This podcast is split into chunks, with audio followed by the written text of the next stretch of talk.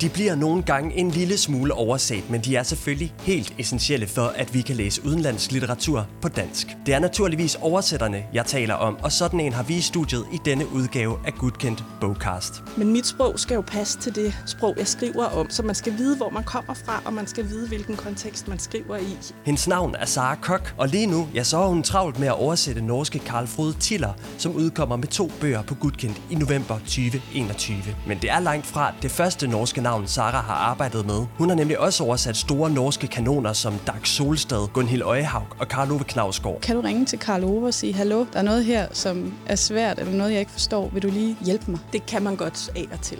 Udover Sara, så har vi også besøg af hendes gudkendt redaktør Martin Baskær. Litteratur fra andre øh, kulturer og sprogområder og tider og sådan noget kan være enormt sådan, bevidsthedsudvidende og gøre os bedre til ligesom sådan at møde det, der er anderledes end os selv. Men vi begynder altså hos Sara og med at spørge hende, hvordan livet som oversætter er. Uh, Pia Jul sagde engang noget, som, som gjorde indtryk på mig, og som jeg så har taget til mig og, og, og, og skrevet lidt om uh, på et tidspunkt.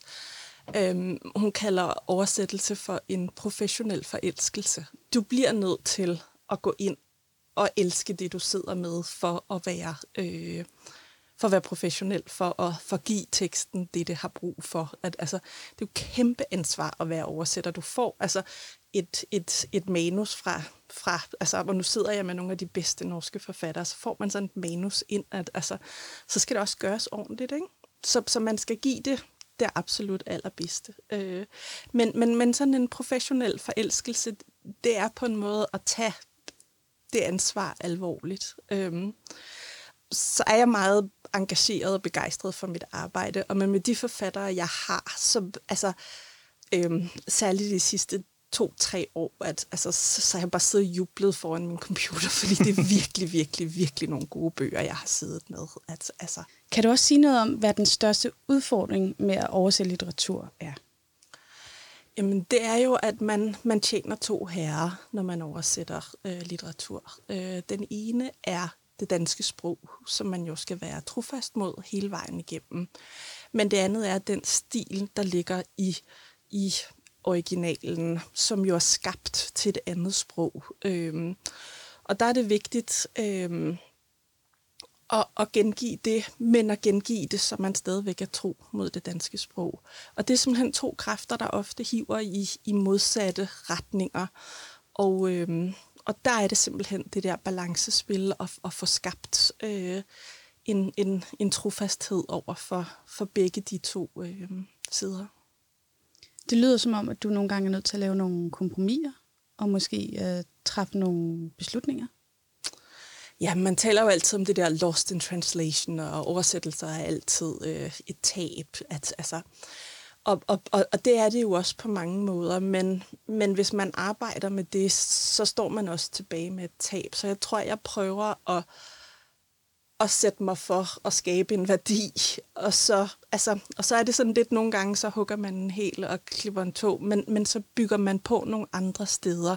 At du kan godt stå med et ordspil, som er fuldstændig umuligt på den ene side, men allerede på den næste side, så er det på en måde, som om det opstår af sig selv et sted, hvor det ikke var i teksten, men på samme måde, som det ville have gjort. At, altså, så, så jo, man mister noget, men, men, men det at lade to sprog mødes, skaber også noget. Og hvis man har blikket på, på, på den mere værdi, det kan give, så håber jeg, at, at, at der er mere vundet, eller lige så meget vundet, som der er tabt. Udover Sara her i studiet, så har vi også besøg af Martin Bastkjær. Øhm, du sidder lige der på den anden ende af bordet. Hej, velkommen til.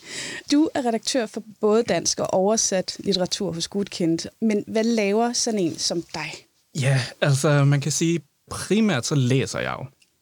Øhm, jeg læser en masse forskellige øhm, udenlandske manuskripter og bøger og øh, samples, for ligesom at se, om det kunne være noget for os at gå videre med.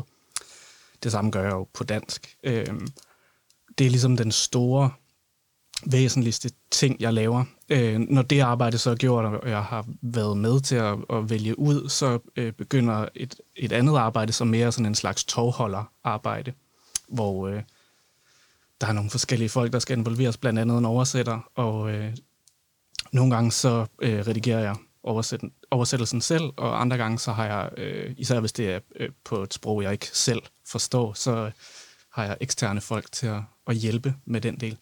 Så, øh, ja, så det er ligesom de to primære ben, der er i, øh, i mit arbejde.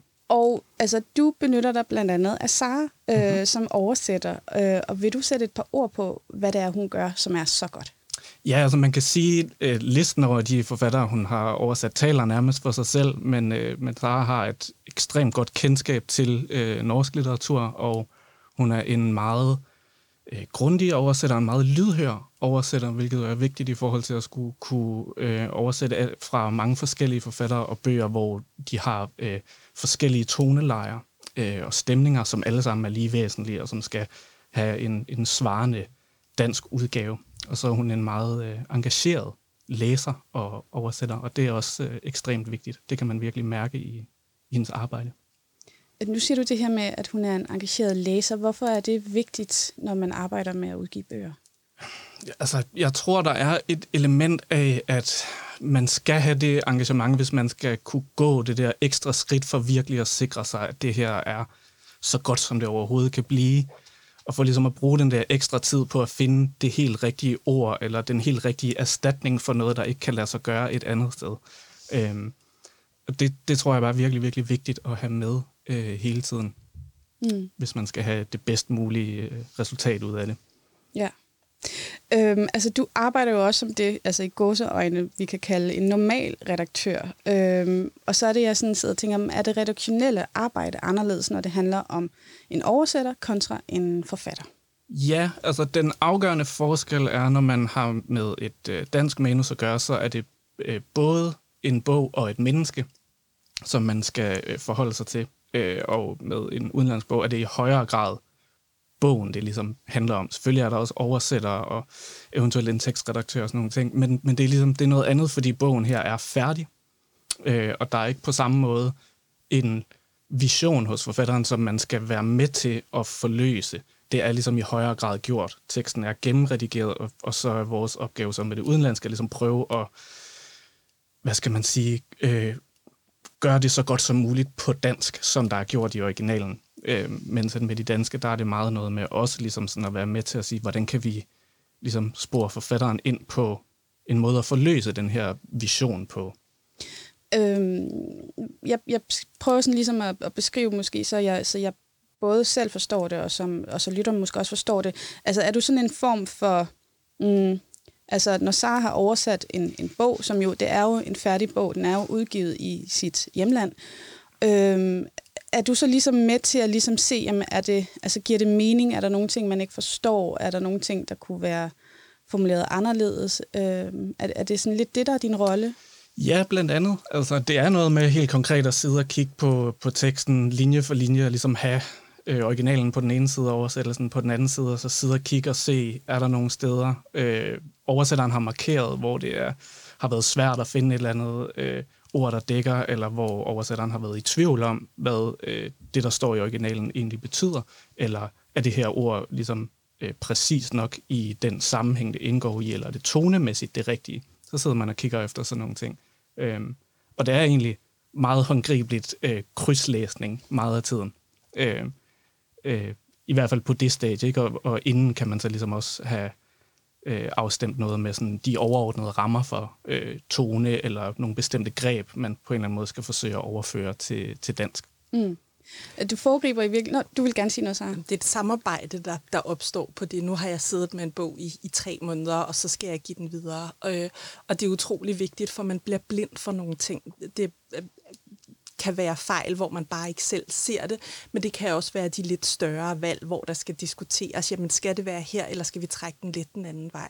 Og, og, og netop det samarbejde sætter jeg ekstremt pris på, fordi det når du får en god tekstlæser, så kan det bare løfte teksten rigtig, rigtig flot op. Har du bogen, eller har, printer du siderne ud, bare sådan helt, helt ned, sådan lavpraktisk, hvordan fungerer det? Det kommer ind på, om bogen findes som bog. Nogle gange får man et manus, som ikke øh, er udkommet i original endnu. Øh, men men jeg, jeg er et papirmenneske. Jeg kan godt lide at, at have... Jeg vil helst have en bog, øh, og hvis ikke jeg har det, så printer jeg ud. Øh, men, men så klipper jeg faktisk ellers den elektroniske tekst ind, sådan så jeg har det foran mig. Og så er det ellers bare fra fra fra A til Z, at, at man går igennem bogen. Så læser jeg det igennem mange gange, øh, og også den der du siger krydslæsning, jeg kalder det en parallellæsning, hvor man skal tjekke, har man fået det hele med, har man overset noget, har man misforstået noget, har man... Så det er sådan en, en proces, som, som jo er meget langsom. Det tager mig, den bog, jeg sidder med nu, har jeg været tre måneder om at oversætte. Um. Og hvad størrelse bog er vi så ude i her? 400 sider, tror jeg, den er på. Ja. Og er det sådan, er det, at, har det været, er det sådan en standardtid øh, for, for det, eller, eller kan det tage længere tid at oversætte en bog, hvis den er meget svær? Ja, det er meget. Nu, nu er den her lidt svær, så det er den, men så er det også corona, så er der ikke så meget andet at lave, så jeg har nok haft lange arbejdsdage. Så, så ja, øhm, øhm, men, men, men det er meget varierende. Ja. Øh. Hvor mange gange læser du så sådan en bog? Nu siger du, at du læser den flere gange. Også, jeg tænker både originalsproget og den danske tekst, du selv har oversat. Ja, da jeg begyndte at oversætte, der øh, læste jeg altid teksterne først. Øh, og første gang jeg ikke gjorde det, der viste det sig på den sidste side, at, at den roman, jeg lige havde oversat, som jeg troede handlede om to tvillingssøstre, faktisk handlede om en pige og en dukke. Øhm, så der blev jeg lidt forskrækket. øhm, og tænkte, det gør jeg aldrig igen. Men, men det gør jeg faktisk nu. Jeg læser sjældent teksten først, fordi jeg egentlig godt kan lide at være på samme niveau som læseren til enhver tid. Man ved ikke rigtigt, hvad det er, der kommer rundt om hjørnet. Og derfor så er der sådan en, jamen måske en åbenhed over for teksten, som man måske, hvis man, som da jeg meget bestemt sagde i begyndelsen, at man skulle have analyseret teksten færdig først. Altså, men, men nu det at stå midt i den, er måske sådan, jamen, at have lidt mere åben sind over for det, der, der venter.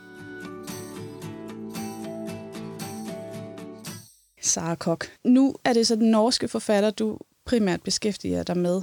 Øhm, har du sådan en, altså har du mulighed for at ringe til dem? Kan du ringe til Karl Ove og sige, hallo, der er noget her, som er svært, eller noget, jeg ikke forstår. Vil du lige hjælpe mig?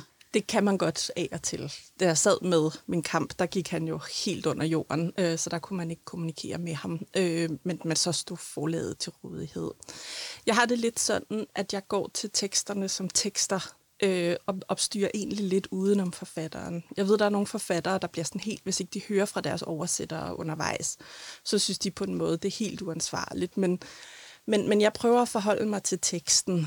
Øh, jeg øh, har nogle forfattere, og jeg har jo har, har vist mig rundt i bergen en gang, og, og, og, og hun viste sig så at være et fuldstændig vidunderligt menneske. Og hende har jeg så holdt kontakten med, og og, og kan lidt mere sådan skrive, hey, hvad mener du egentlig her på side sådan. Men, men, men jeg gør det tit som den sidste udvej.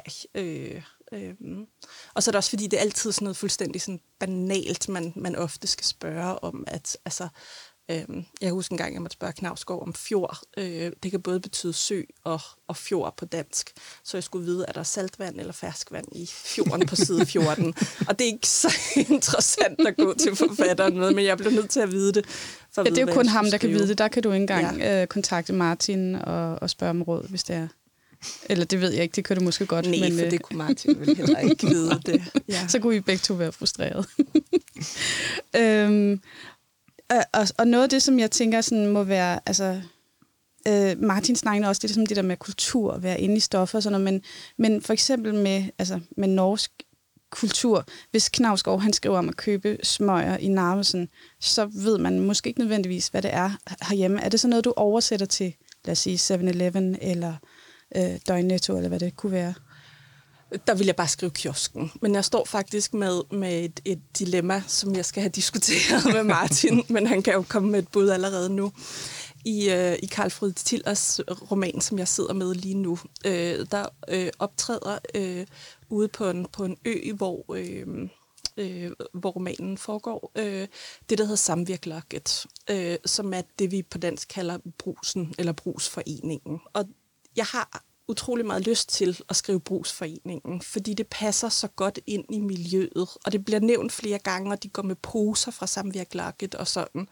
Så det er så utrolig fristende at skrive brugsforeningen eller brusen, fordi det fortæller lidt om det lille samfund, det fortæller lidt om, om 70'erne, som, som romanen foregår i, og det alting kalder på den her brugsforening, fordi det, det er øh, en brugsforening. Men samtidig så, så er det jo ikke brusen. Brusen er noget dansk, så selvom konstruktionen Altså nu taler man om kub, øh, men det gjorde man så ikke dengang, men, men, men det er det der kooperativ øh, samvirkelog. Øh, øh, og nu har jeg skrevet supermarked, og det, åh, det er bare sådan, det er ikke helt godt nok og præcist nok. Men, øh, men øh, ja, lad os få Martin for... på banen, sådan helt øh, ofte ja. hook.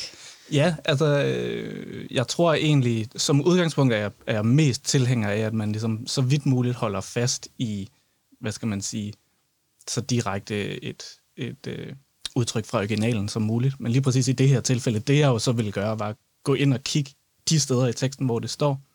Se, vil man kunne regne det ud, ud fra sammenhængen præcis, hvad det er? Altså forstår man faktisk præcis, hvad det er, ved at vi ikke oversætter det til et tilsvarende dansk udtryk. Og hvis, øh, hvis ikke øh, det ligesom står klart uden det, så, så vil jeg synes, at så kunne man sagtens forsvare og, og bruge et dansk udtryk, som ligesom nogenlunde svarer til det. Og det kunne man sagtens også forestille sig i, i det her tilfælde. Øhm, der er jo også, det er jo hele tiden en afvejning af det der med, skal det være øh, ekstremt præcis for præcisionens skyld, eller skal det ligesom være læsevenligt, hvor vi skal ikke bruge tid på lige at sidde og tænke over, er det, hvis der står samvirkelakket, er det så mund, eller kunne der bare stå brusen, og så kunne man læse videre og vide præcis, hvad det var, det handlede om. Ikke? Det er jo også hele tiden en afvejning. Ja, fordi det er jo så, øh, tænker jeg, en diskussion netop om, jamen, altså, er det øh, en form for, ikke overgreb, men altså gør man, øh, for, forvringer man fortællingen, hvis man ikke bruger øh, øh, kædenavnet, eller, eller altså for at bruge kiosk eller et, et tilsvarende dansk. Altså, hvad, hvad er argumenterne for ikke bare at få dansk? Det er der en, altså, manipulerer man lidt med værket, eller er det, er det de tanker, man gør sig? Jamen, der findes jo ikke bruser i, i Norge, og det har der aldrig gjort. Så hvis der pludselig skulle ligge en brus ude på et døje, så er det jo helt absurd, at altså, øh, Øh, og, og derfor så, så toner jeg ned, eller, eller hvis det fremgår, jamen, så lader jeg det norske stå, eller det der med Narvesen, så vil jeg skrive kiosken. Jeg vil aldrig skrive 7 jeg vil aldrig bytte ud på den måde. Men, men, men fordi en, en brugsforening jo er en særlig konstruktion med medlemskab og sådan noget, som havde en anden betydning i 70'erne, end det har i dag, så er der ligesom en, en mere og, og det er så, vi må tale om det næste uge, Martin.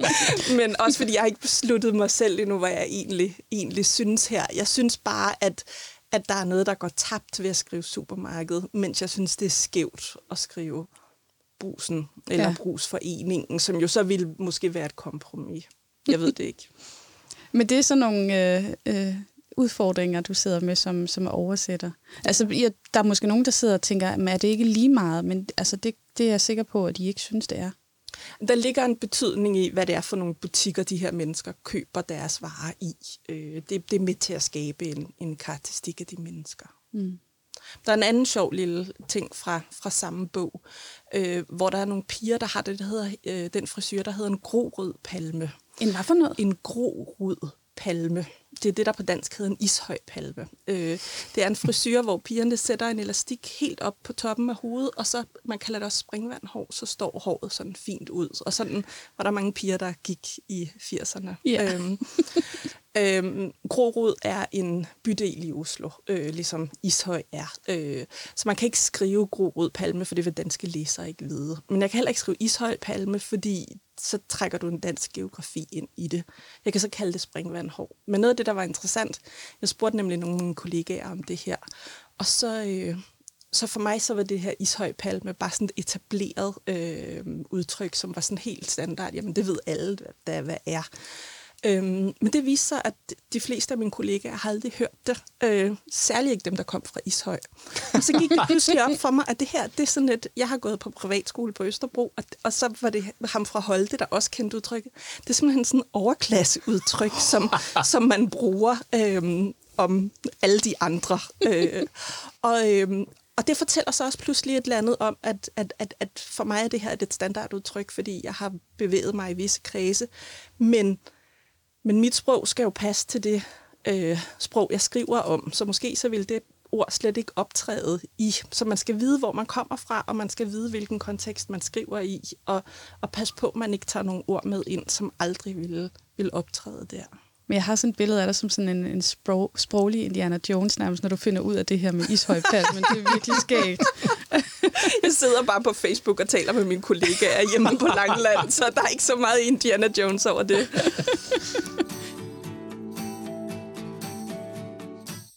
Noget af det, som, øh, som, som Gudkind jo gerne vil, er det her med altså, øh, nordisk litteratur. Øh, men, men jeg kommer sådan til at tænke på, Martin, altså, hvad er gevinsten af at læse oversættelser? Altså, fordi vi er jo mange, som, som måske godt ville kunne læse en, en bog på for eksempel engelsk eller norsk. Ja, jeg tror, det er måske ikke helt uvæsentligt netop, at du siger mange af os, eller sådan, men det er jo netop ikke alle. Øh, og jeg tror meget på, at det er, det er vigtigt at ligesom gøre øh, værket tilgængeligt for så mange som overhovedet muligt. Man kan også sige, selvom at øh, folk måske godt kan læse på øh, et af de sprog, du nævner, så er der jo også et element af, at øh, man ikke altid øh, orker eller har lyst. Øh, og så skal den jo ligesom være... Øh, altså, så skal det også være en mulighed, at man kan læse en, en god bog på det øh, sprog, man føler sig øh, bedst hjemme i og mest tryg ved. Det er jo også øh, ofte et spørgsmål om øh, nuancer, for eksempel, at man gerne ligesom vil have alle dele af sproget og sprogoplevelsen med det her værk med, øh, og det får man jo immer væk oftest på sit eget sprog. Øh, men, men altså, samtidig kunne man jo også argumentere for, at der er en form for dannelse. Altså, vi lærer jo netop fremmedsprog i skole og gymnasie, og øh, jeg tror også, vi er mange, der har gået i gymnasiet, som er blevet tæsket igennem øh, svensk og både bokmål og, og nynorsk, for ligesom at, at få indblik i det. Øh, og det kunne man jo så måske blive endnu bedre til. Helt klart, og, og for mit eget vedkommende, øh, altså jeg har også ligesom haft øh, ret tilfældigt egentlig en vej ind i en, en særlig interesse for norsk litteratur, øh, som er kommet gennem at læse oversættelser. Så det kan jo også ligesom være en måde at ligesom åbne øh, øjnene for en anden litteratur eller et andet sprogområde på. Altså jeg læste øh, faktisk øh, Saras oversættelser af, af min kampbøgerne, det var sådan noget med, når de udkom på dansk, så købte jeg dem samme dag, de udkom, og så gik jeg i gang med at læse dem, og læste dem så hurtigt jeg overhovedet kunne, og sad og ventede på, at den næste bind kom. øh, og så var 6. bind jo temmelig forsinket i sin tid, og blev ved med at blive udskudt og udskudt. Og jeg synes simpelthen, det var så svært at vente, og så havde jeg en veninde, som øh, havde bogen på norsk, og så tænkte jeg, man kunne jo godt lige kigge i den i hvert fald, og lige se. og så læste jeg lidt langsomt de første måske 10 sider, eller sådan noget, og så endte jeg med at læse resten af bogen på norsk øh, fordi jeg fandt ud af, at det kunne faktisk godt lade sig gøre. Og så lige så stille derfra bredte det sig så til en, en større sådan, orientering mod norsk litteratur, så, så det kan jo også ligesom være sådan en slags øh, gateway mm. til, øh, at der findes en dansk oversættelse, som så gør, at man ligesom opdager den her forfatter, og så læser man videre derfra, og får måske på et tidspunkt mod på at læse det på, øh, på originalsproget. Ja. Martin, igen, jeg vil også øh, gerne spørge dig, øh, netop fordi I har så mange svenske og norske forfattere øh, hos Gudkendt, så du er nok den helt rigtige til at spørge om, hvad det egentlig er, I gerne vil med den her oversatte litteratur. Hmm, altså man kan sige først og fremmest, at der findes jo en fuldstændig uoverskuelig mængde god litteratur på andre sprog end dansk, og, øh, og, og de allerbedste bøger fra, fra den sådan, verden vil vi jo gerne dele med, øh, med danske læsere. Øh, det er ligesom den, den ene ting, men, men ud i sådan en mere sådan, hvad skal man sige, abstrakt forstand, så, så tror jeg også, der er noget med det her med, at øh, litteratur kan være øh, litteratur fra andre øh, kulturer og sprogområder og tider og sådan noget, kan være enormt sådan, bevidsthedsudvidende og, og gøre os bedre til ligesom sådan at øh, møde det, der er anderledes end os selv, og få en større forståelse for den verden, vi lever i, og den tid, vi lever i. Og øh, det er, der er bøger virkelig en god måde at komme ind i det på, øh, og det, det vil vi jo gerne bidrage til, kan man mm. sige, ved at, at trække de bøger frem fra udlandet, som vi synes er ekstremt vigtige. Jeg kom faktisk til at tænke på, om I selv rejser til Norge med det henblik på nærmest en, en slags research, for at forstå landet bedre. Altså, øhm, altså bare sådan noget som klimaet, selvfølgelig det er meget dansk, men langt nord, nordpå er det jo væsentligt koldere end her. Og, altså, er, det sådan, er det noget, der er et redskab, I benytter jer af? Jeg gør det meget. Øhm, øhm, jeg har været på, jeg tager på safari, som vi kalder det hjemme hos mig, hvor, hvor jeg har været på Knavsgård Safari et par gange, og jeg har været på og jeg har også Safari. Men, men jeg arbejder meget med, øh, med indlevelse og identifikationen i teksterne. Øh, og, øh, og, og jeg bilder mig ind, at man, man bliver bedre til at beskrive det, man... Altså, bedre til at oversætte det, jeg læser, den, den teksten, hvis jeg har været de steder, eller hvis jeg har en tilsvarende erfaring, at altså, der er det norske ord, der hedder svarberg, øh, som, som er, er, er de runde klipper, øh, som, som, som sorte er de ofte, men ikke altid. Øh, øh, men, men, men som altså er runde, fordi de er slebet af havet. Og vi har ikke noget sådan ordentligt udtryk for det. At, altså, og, og, og det er altid sådan lidt efter konteksten. Men, men, men, men det har siddet på de her klipper og mærket, hvordan de ser ud i forskellige slags lys og, og, og rørt ved dem. Og det gør på en måde, at, at, at, at jeg har noget at tage af, når jeg skal finde den rigtige måde lige i den sætning og, og beskrive dem på. Øh, og, og det er jo en meget varieret natur, der er i Norge, så, så og, og også vigtigt at forstå, at altså sådan nogle ting som en, en skog er ikke en skov på dansk, fordi det, det, selvom ordene er de samme, så en norsk skov er jo 100 gange større, mens det, der på dansk er en skov, vil måske være en lund på norsk, fordi det, det er bare fire træer. At mm. der, altså, øhm, der er ligesom så mange forskelle i naturen, som man må erfare øh, for at kunne beskrive det. Øh, og derfor rejser jeg meget i Norge og har det som en jamen sådan helt metode næsten. Sara, jeg kunne godt tænke mig at spørge, måske, det er måske lidt underligt spørgsmål, og måske et lidt personligt spørgsmål, men kan du nogle gange føle dig overset, altså når en, en oversat bog får stor succes herhjemme, Øhm, altså fordi du, det, det du arbejder, altså du har lige fortalt, hvor mange timer og måneder du bruger på at arbejde med de her bøger. Det er jo ikke ubetydeligt. Og alligevel så synes jeg, at det hører til sjældenhederne, at, at oversætterne nævnes i, i anmeldelser og, og anden omtale. Både ja og nej. Det er et kæmpestort problem, at, at oversættere ikke bliver ordentligt krediteret. Øh, anmelderne glemmer alt øh, for ofte at, at nævne navnene på, på oversætterne. Men når det gælder mig personligt, så har jeg altså været heldig, øh, og måske udspringer det af, at, at, at jeg startede med at oversætte Knavsgaard, og han blev så stor. Men, men, men jeg, jeg bliver tit omtalt, og jeg blev tegnet af Roald Alts for 10 år siden, og det er vel noget af det største, man kan opnå i Danmark. At, altså, det var så fordi, øh, det var på det tidspunkt, hvor Knavsgaard gik i hi og skulle skrive måske Ben 6 færdig, øhm, og, og alle var vilde for at skrive om ham, så der blev også skrevet en masse artikler øh, om mig på det tidspunkt, fordi de kunne ikke få Knavsgaard, jamen så, så gik de til mig i stedet for, at, at Roald Als tegnede mig altså. Så, øhm, så, så jo, det, det, det er et strukturelt problem, øhm, og, øh, og det har også været et problem hos nogle forlag, synes jeg.